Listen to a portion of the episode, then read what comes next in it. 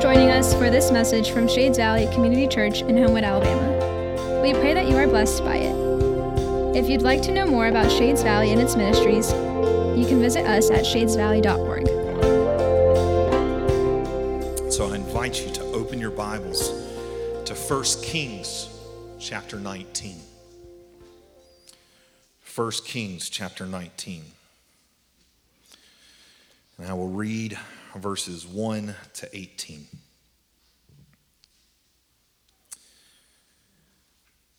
Ahab told Jezebel all that Elijah had done and how he had killed all the prophets with the sword. Then Jezebel sent a messenger to Elijah, saying, So may the gods do to me, and more also, if I do not make your life as the life of one of them by this time tomorrow. Then he was afraid. And he arose and ran for his life and came to Beersheba which belongs to Judah, and left his servant there. But he himself went a day's journey into the wilderness and came and sat down under a broom tree, and he asked that he might die, saying, It is enough now, O Lord, take away my life, for I am no better than my fathers. And he lay down and slept under a broom tree. And behold, an angel touched him and said to him, Arise and eat. And he looked, and behold, there was at his head a cake baked on hot stones in a jar of water. And he ate and drank and lay down again. And the angel of the Lord came again a second time and touched him and said, Arise and eat, for the journey is too great for you. And he arose and ate and drank and went in the strength of that food 40 days and 40 nights to Horeb, the Mount of God. There he came to a cave and lodged in it. And behold, the word of the Lord came to him, and he said to him, What are you doing here, Elijah? He said, I have been very jealous for the Lord, the God of hosts for the people of Israel have forsaken your covenant, thrown down your altars, and killed your prophets with the sword. And I, even I only, am left, and they seek my life to take it away. And he said, Go out and stand on the mount before the Lord. And behold, the Lord passed by and a great and strong wind tore the mountains and broke in pieces the rocks before the Lord. But the Lord was not in the wind. And after the wind, an earthquake. But the Lord was not in the earthquake. And after the earthquake, a fire. But the Lord was not in the fire. And after the fire, the sound of a low whisper. And when Elijah heard it, he wrapped his face in his cloak, and he went out and he stood at the entrance of the cave. And behold, there came a voice to him and said, What are you doing here, Elijah? He said, I've been very jealous for the Lord, the God of hosts, for the people of Israel have forsaken your covenant, thrown down your altars, and killed your prophets with the sword. And I, even I only, am left, and they seek my life to take it away. The Lord said to him, Go, return on your way to the wilderness of Damascus. And when you arrive, you shall anoint Hazael to be king over Syria. And Jehu, the son of Nimshi, you shall anoint to be king over Israel. And Elisha, the son of Shaphat, and Abel, Meholah, you shall anoint to be prophet in your place. And the one who escapes from the sword of Hazael shall Jehu put to death. And the one who escapes from the sword of Jehu shall Elisha put to death. Yet I will leave 7,000 in Israel, all the knees that have not bowed to Baal, and every mouth that has not kissed him. This is the word of the Lord. Thanks be to God. Brother, we will hear you gladly. Even now, Lord Jesus, even now. even now. I ask this in your name. Amen. God be praised.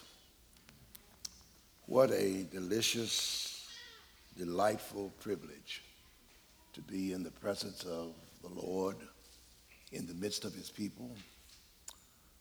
God inhabits the praises of his people, and we ought not to be inhabited by what he inhabits.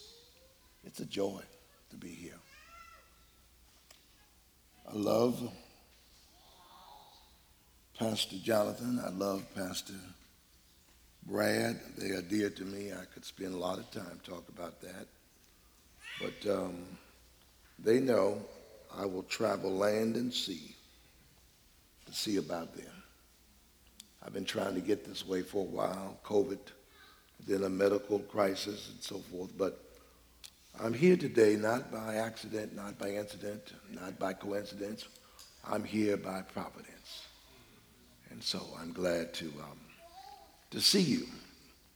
I'm glad to see you because I'm going to be spending eternity with you. And it's about time for us to get to know each other.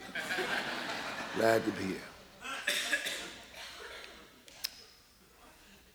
The mighty acts of God in Christ through both word and deed are prefigured in the life and ministry of Elijah in order for us to experience the renewal of the Spirit in our own lives and ministry. The mighty acts of God in Christ through word and deed are prefigured in the life and ministry of Elijah in order that you and I may experience the renewal of the Spirit in our own lives and ministry. I'm not binarian, I'm Trinitarian. So, the mighty acts of God in Christ through word and deed are prefigured in the life and ministry of Elijah in order that we might experience the renewal of the Spirit in our own lives and ministry. Martin Luther reminds us that the way to advance in ministry is to go backwards. In other words, the way forward in ministry is backwards. So he constantly says to us, go back to your baptism. Go back to your justification. He is drawing from the reservoir of Reformation theology, the five solas, sola Christa, by Christ alone. John 14, 6. I am the way, the truth, and the life. No one comes to the Father but by me. Sola fide, by faith alone. Romans 5 and 1, therefore, by, therefore, being justified by faith, we have peace with God through our Lord Jesus Christ. Sola gratia, by grace alone. Ephesians 2 and 8 reminds us it is Salvation that comes by faith through grace. Sola scriptura. Hear the words of Jesus in Matthew 4 and 4. Man, human, shall not live by bread alone, but by every word that proceeds out of the mouth of God. And then to summarize it all, 1 Corinthians 10 31, Soli Deo Gloria for the glory of God alone. And everything you do, whether you eat or drink, do it all to the glory of God. That's five solas. And I'm not at all trying to do corrective surgery on Reformation theology after five centuries. But I do think that uh, if I would have had my little bit, I would have intentionally said, there's one more sola. Solu spiritu by the Spirit alone to make a Trinitarian. For Paul says in 1 Corinthians or in Romans 8 and 9, want to advance. The one who does not have the Spirit of Christ is none of his. You want to advance, you go backwards. It is ad fontes, that's the Latin word, to the sources, back to the sources, back to the doctrinal roots of the church. Never mind the gadgets and the gimmicks and the novelties. Never mind what's happening now in theology.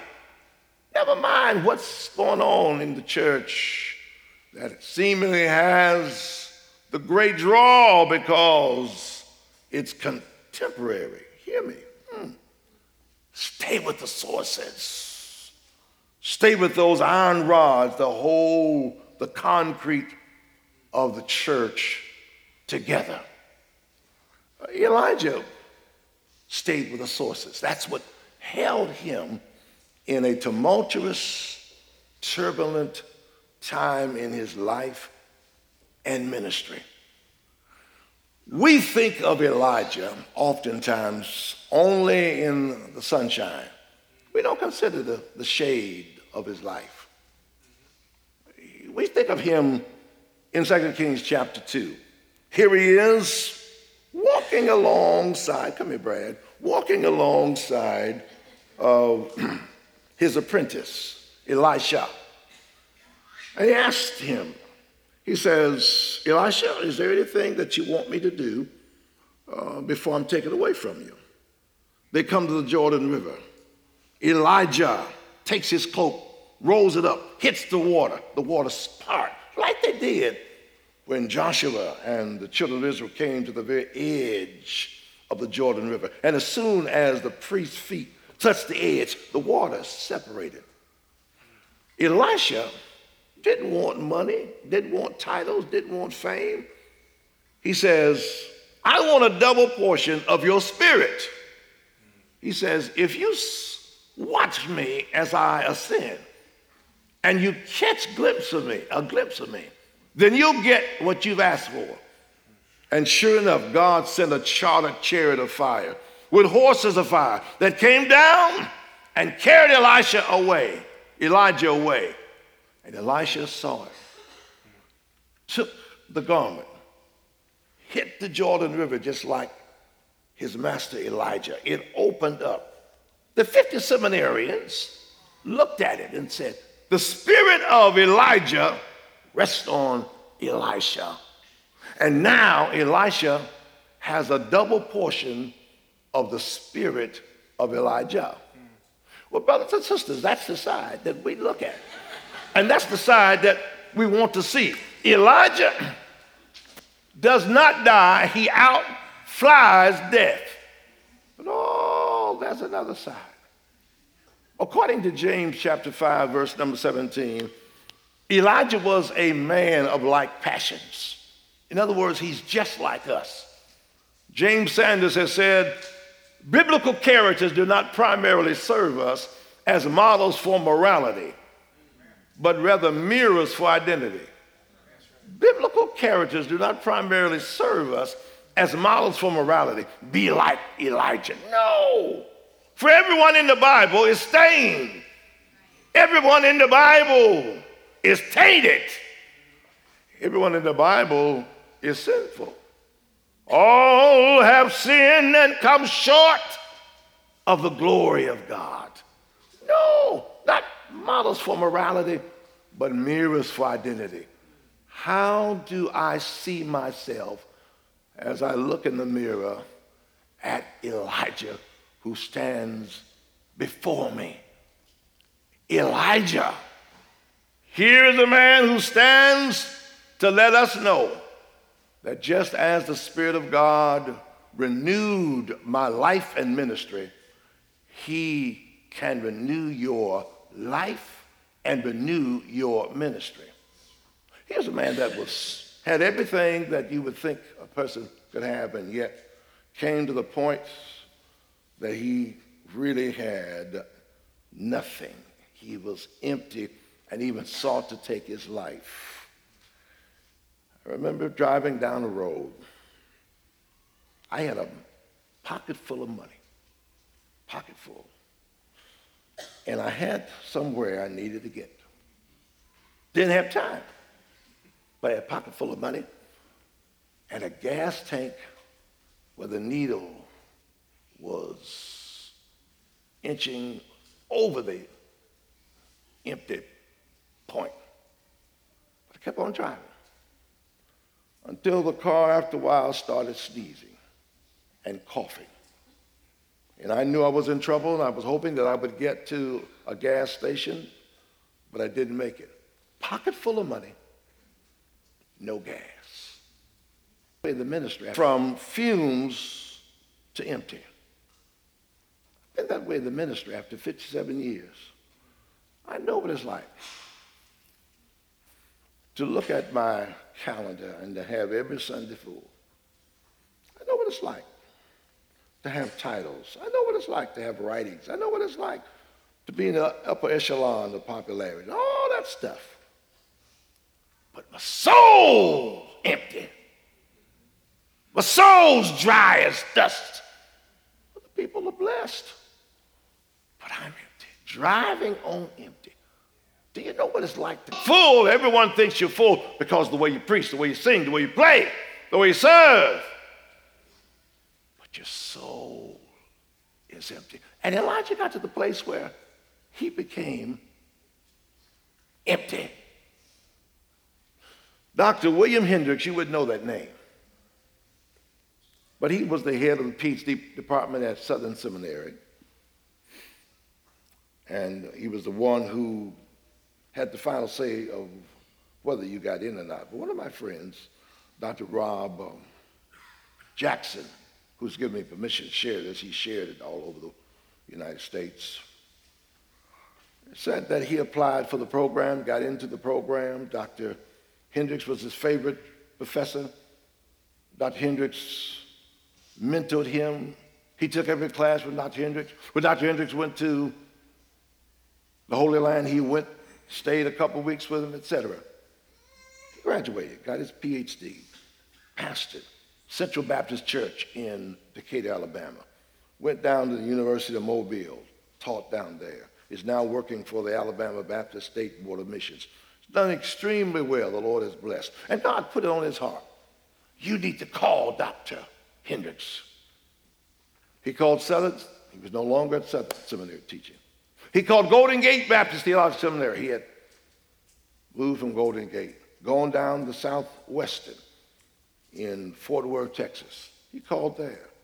And the receptionist said, Dr. Hendricks is no longer teaching. He has retired. He is living in the city, but he has retired. He said, I must have his number. I must call him. She says, It is against seminary policy to call.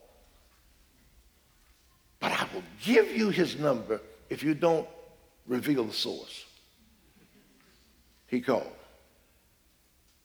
Mrs. Hendricks picked up the phone, gave the phone to Dr. Hendricks, and Dr. Hendricks said, Thank you for calling, after he shared how much Dr. Hendricks had meant to his life. He began to sob. And Rob asked him, What's wrong, Dr. Hendricks? He said, I was just at Southwestern the other week. I walked down the hall, and no one spoke to me. No one knew me. All the books I've written, all the people I've counseled, all the lectures I've given, no one knew me. But you called me today when I thought that my life was in vain, my labor was in vain, and you said to me that I made a difference in your life. He said, I can die now with a sense of fulfillment. You can get to that place as a parent when you pour yourself out. It seemed like what you said rest on deaf ears. As a pastor, as a leader, as a friend, you get to this place of emptiness. I hear Jim McKay throughout the 60s, 1960s. There it is. Spanning the globe to bring you the ever changing variety in sports. From the thrill of victory to the agony of defeat. the human drama of athletic competition. This is ABC's wide world of sports. Thrill of victory, agony of defeat. And those two polarities of emotions reside in the breast of Elijah. Thrill of victory, agony of victory, thrill of victory. 17th chapter of First Kings. Here is Elijah walking around Northern Kingdom with the key to the water department on his belt, saying in his three and a half year meteorological report, it ain't gonna rain. No dew, no rain for three and a half years. True, it happened. The animals are dying, vegetation is dying. And God reserves a brook that's still babbling and bubbling. And there he's able to drink and sends him meals on wings, a blackbird catering service that brings him bread and meat in the morning and the evening, and he's drinking from the brook every day. But then the brook dries up. Thrill of victory, agony of. God sends him to Zarephath, Gentile territory. No Jews, Gentiles. That Syro-Phoenician area mm, that we see in Matthew 15. And there's a woman gathering sticks. She has a widow. She has a son. Husband's dead, of course. And Elijah sees her and has the holy audacity to say to her, knowing that she's gathering sticks to rub together to make a fire, she has just enough meal and enough oil to make what we call a hoe cake. A hoe cake is a gigantic biscuit for you young people. They're going to eat and drink and die. And Elijah says, Make me a little hoe cake first. And she honors the man of God, and in honoring the man of God, she honors the God of the man and feeds him.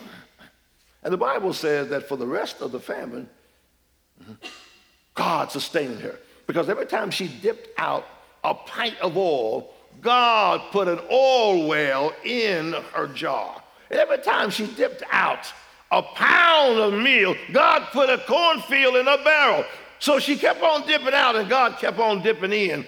And it lasted for the entire famine. Feel of victory. But her son dies. And she sends for Elijah, and Elijah takes and prays over it. And God raises him from the dead. And then God says, It's time now for a showdown at sundown on Mount Carmel.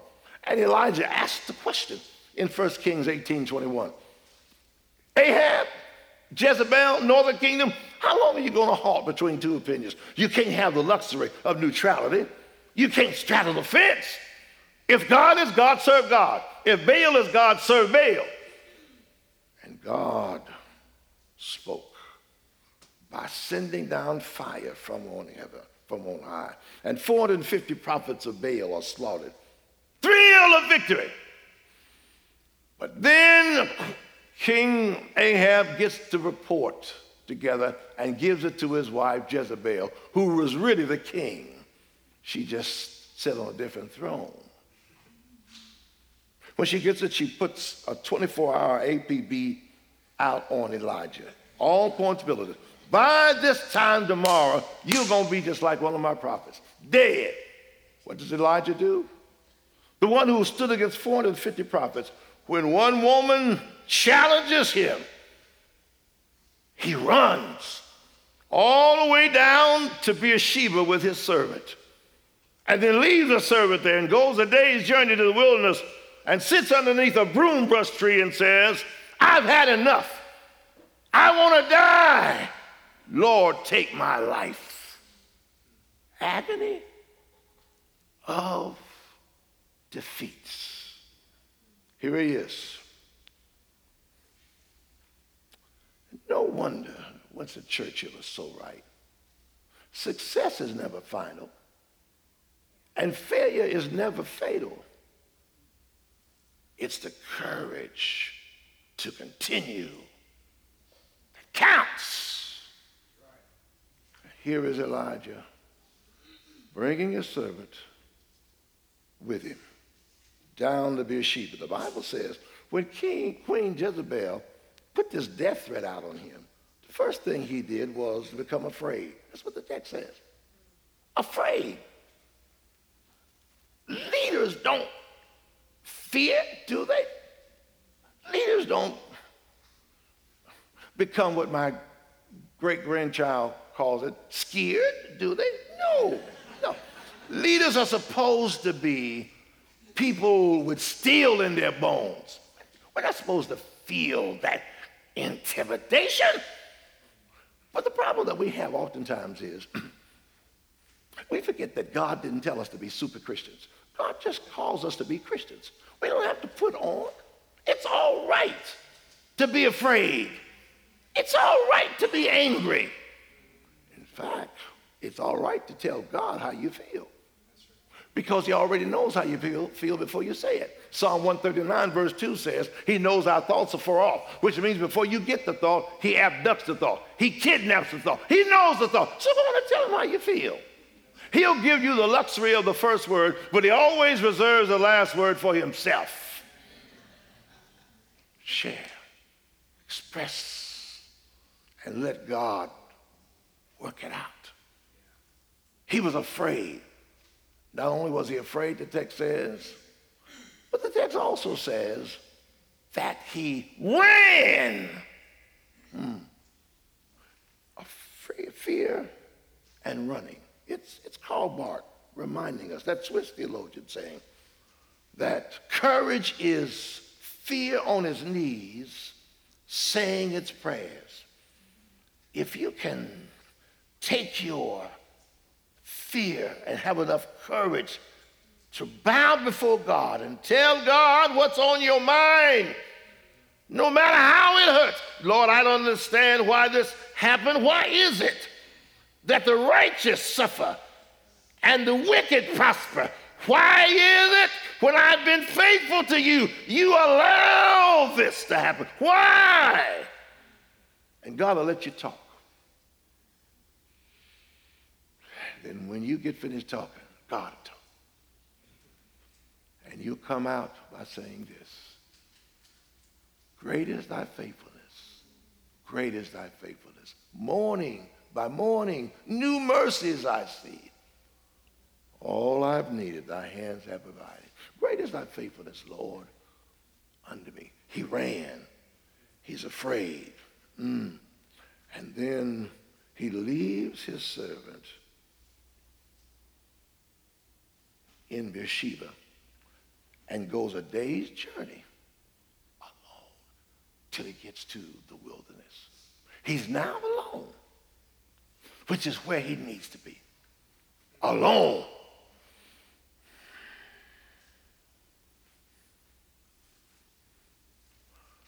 I come to the garden alone while the dew is still on the roses and the voice I hear falling on my ear, the Son of God discloses that he walks with me. He talks with me. He tells me I'm his own. The joy we share as we tarry there, none other has ever known. Alone, alone. And God does his greatest work in the life of Jacob when he's alone. When Jacob has run from his father who he has lied to and his brother Esau who he has defrauded and comes to a place at night where he is tired and he uses the grass for his mattress and uses the stone for his pillow and uses the sky for his covering. And God has angels ascending and descending and speaking to Jacob. And Jacob finally wakes up and says, Surely the Lord was in this place and I didn't know it. But that didn't happen. That revelation did not take place until Jacob was alone. And 20 years later, Jacob is on his way back. And after he parcels out his family, leaving Rachel and his two boys by themselves, God takes and jumps him, the divine presence, and wrestles with him and changes his name. Jacob wants, wants to know the name of God. God changes his name. No longer Jacob, but Israel, which means God fights. But with transformation of Jacob's name, there is dislocation of Jacob's hip. Because you don't get transformation without dislocation. You want it. You want the power. You want the change. You want the dynamic. But God wants to do something so that folk can see that your walk is different. You don't have to say anything. People see it. There's power in dislocation. How long has it been since you've talked to the Lord and told him your heart's hidden secret? How long since you prayed? How long since you stayed on your knees till the light shone through? How long has it been since your mind has been at ease? How long since your heart knew no burden? Can you call him your friend? How long has it been since you knew he cared for you? Are you afraid of being alone with God? Away from the noise, away from people, away from responsibilities, so that God can speak to you in the innermost recesses of your being, beyond your epidermis, in those thin places, those narrow paths in your life where no one else can walk except you and God. And Elijah is now alone.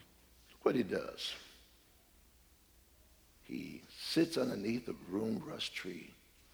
He's left Beersheba. Beersheba is the southernmost part of, of Judah, which means, in essence, he's out of his prophetical territory. He's supposed to be prophesying up in the northern kingdom, up in, up in Maine. He's down in Key West.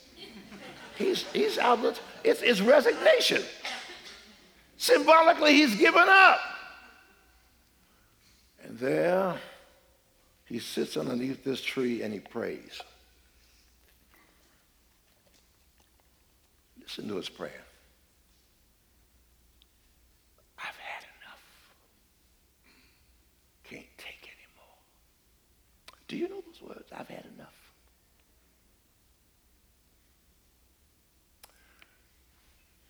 I've been through enough to know that he is enough for me.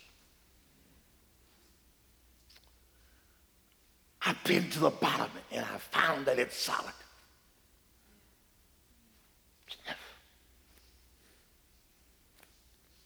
I've had enough.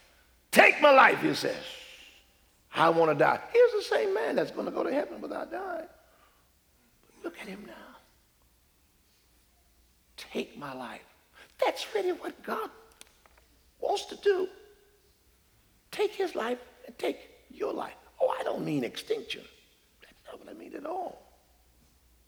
Take my life and let it be consecrated, Lord, to thee.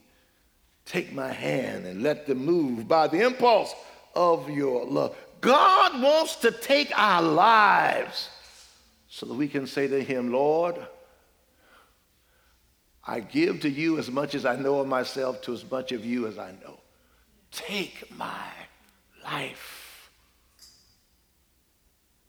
And he said, I'm no better than my ancestors. I want to die. This is the prayer that was not answered. I don't know if you prayed prayers um, like I have at times, but I'm grateful that God vetoed some of my prayers. Because I was looking up to the corner. He saw around the corner. In fact, he sees the end before the beginning begins. Let me move on. How much time I got, uh, uh, Brad? Okay. I'm not going to take your grade back. You made an A. It's okay.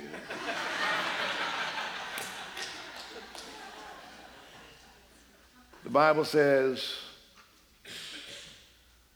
that he does something that's, that is very religious.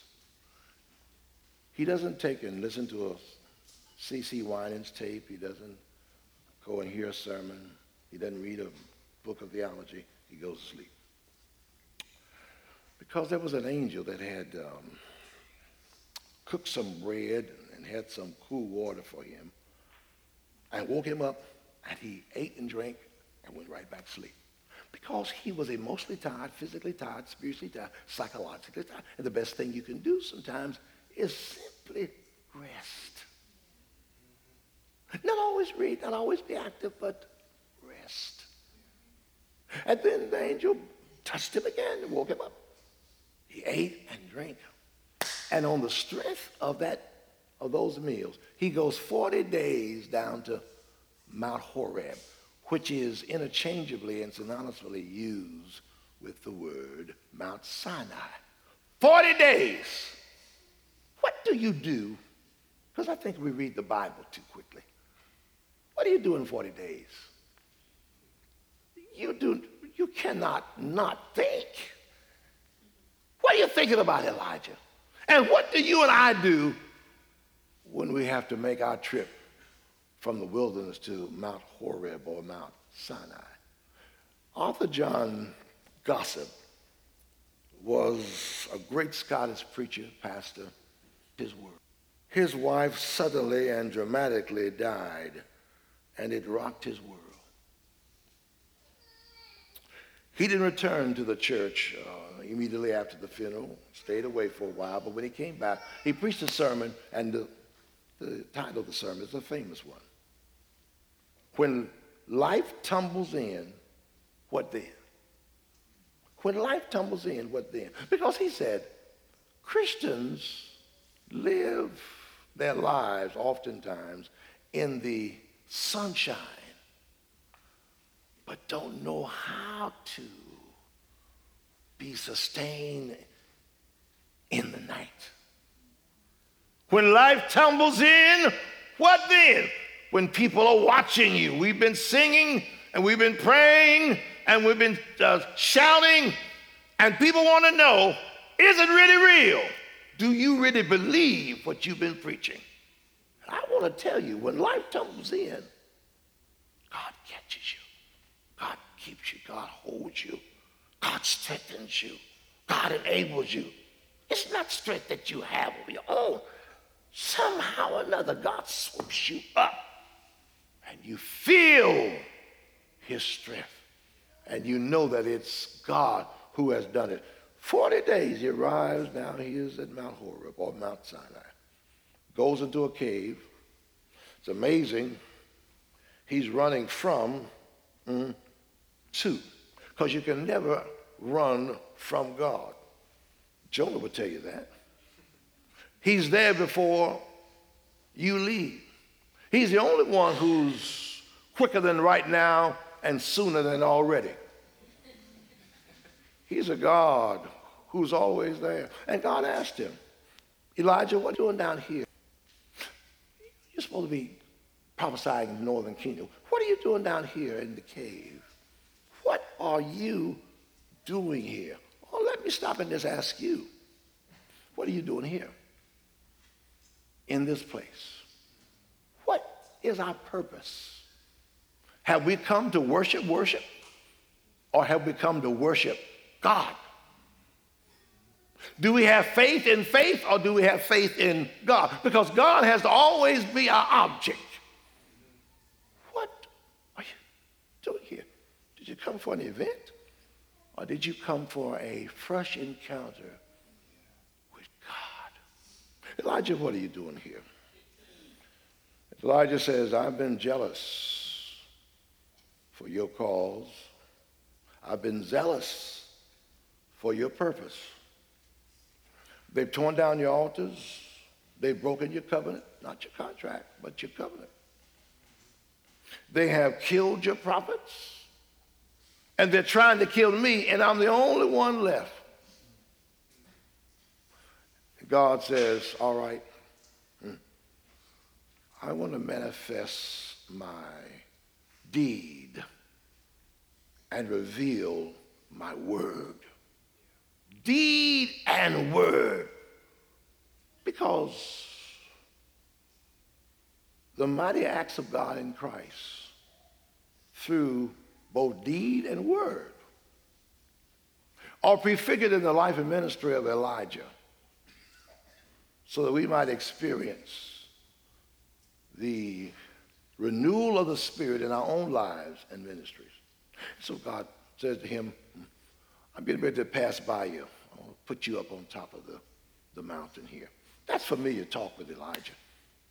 Because he, he knew that God said to Moses in the 33rd chapter of uh, Exodus, I'm going to pass by you because you've asked to see my glory. I know how nosy you are. I know how curious you are. I'm going to put you in a cleft of the rock. I will put my hand to blindfold you. I'm going to walk past you so that all you see will be my back parts. Because if you saw my glory, my raw radiance, you'd die. And so this happened with, with Elijah. And God, in terms of deed, showed or manifested a furious wind passing by, but God was not in the wind. And God manifested a split, breaking, and shattering rock session, but God was not in the earthquake. And God caused the fire to blaze, but God was not in the fire. Fire was not in the deeds. Wind, earth, fire. But then God spoke in a whisper, a still small voice. Because when you whisper, you don't have to use your vocal cords. And God was in the still small voice because Elijah covered his face with his garment. Not, do that with these more dramatic, sensational things. But when he heard the word, not just saw the deed of God, but the word of God, it moved him. My big concern for the church today, one of them is, we are so motivated by the sensational, by the deeds. That's what gets us. We are not oftentimes moved by the word, simple word. Can you stand when you don't get the deed? When you hear Job saying, Job 13, 15, though he slay me, yet will I trust him. Do you have enough yet religion so that you can stand when there are no deeds? If there's no cattle in the stall, if there are no crops on the field, if no, no grapes on the vine, if there are no figs on the tree, yet will I rejoice in God my Savior. See, on the word. Can you say like three Hebrew boys? We know that God's able to deliver us from the fiery furnace, but if not, we still won't bow. You're going to have to come to a point when God may not give you a sign, may not give you a miracle, may not do anything dramatic, but is His word enough? Can I trust His word when there's nothing that's miraculous and nothing that's moving? Is it enough for me to hear Him say, I will never leave you, nor will I forsake you. Well, God takes and repeats the same action, asks the same question again. Elijah, what are you doing here? Elijah, why does he need to be asked that same question again? Is, is it the fact that he is hard of hearing, or is the fact that um, uh, that he's a man that has amnesia. And why does God have to keep asking us the same question? He's not doing anything new. He's asking us the same thing, and we have not gotten it. And so the Hebrew word for, for teaching is the word for repetition. He has to keep saying the same thing over and over again. What are you doing here? And Elijah repeats the same thing. Let me finish. God says to Elijah now, verse 15, Go back the way you came. Go back. Go back the way you came. God is calling us to go back. Ad fontes, go back to the sources. Go back to where you first met the Lord. Oh, not for resalvation. No, you, you you'll never be resaved because you never lose your salvation. I'm talking about your ecstasy and your passion. Go back to where you came. Jacob, go back to Bethel. Go back to the house of God. Go back to the time where I encountered you. Mary and Joseph took Jesus to his first bar mitzvah in Jerusalem.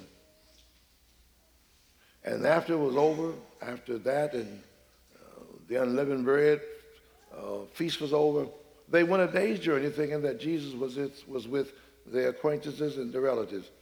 But they found out that he was not. They went back to Jerusalem, back to the temple. And what was he doing? Teaching doctors and lawyers and asking questions. Go back. And here is the prodigal son. Go back. I'm going back to my father and say to him, I have sinned against heaven and I've sinned against you, and I'm no longer worthy to be called your servant, your son. Make me one of the highest. Go back. Church of Ephesus, Revelation 2, 1 through 7. You have left your first love. Go back. And God speaks to us. Where is that fervor for his word? I'm not trying to put anybody on a guilt trip. Don't you ever miss the Lord? Miss that intimacy with him? That appetite that you once had has long since gone. God calls us back. Elijah is called to go back. And then when you get back, I'm reassigning you. I want you to take and anoint Hazael, the king of Syria. Anoint Jehu, the king of the northern kingdom, and anoint Elisha as your replacement. I still have something for you to do. One of the most powerful scriptures for me is Mark 16 and 7, where Jesus tells Mary Magdalene, Go and tell my disciples and Peter that I go before them in Galilee to meet me there. And Peter. Hmm. Peter would not have felt invited had that and Peter not been put. He's denied the Lord. I want you to know today God is not finished with any of us. And Brad, and Robert, and Ashley, and, and, and. He calls us back, regardless of what we've done, to reassign us. I leave you with this. Elijah came from a place called Tish. Where is Tish? Some tiny unknown place. But he prefigures Christ who comes from a place called Nazareth. For Nathaniel asked, Can anything good come out of Nazareth? Elisha goes 40 days and 40 nights without food, and Jesus fasts 40 days and 40 nights.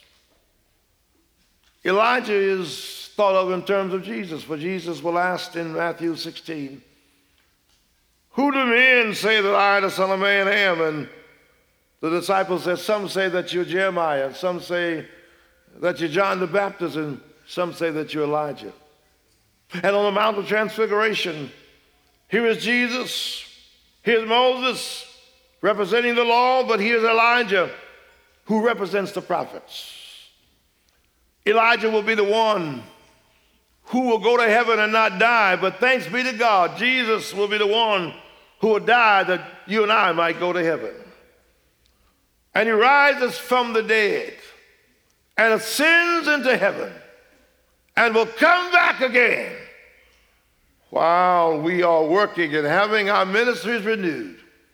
Christ is empowering us by the Spirit in order that we might see his mighty acts and see him working through word and deed so that we will see in the life of Elijah that God is renewing us by his spirit in order to carry out his work. Have you been to Horeb?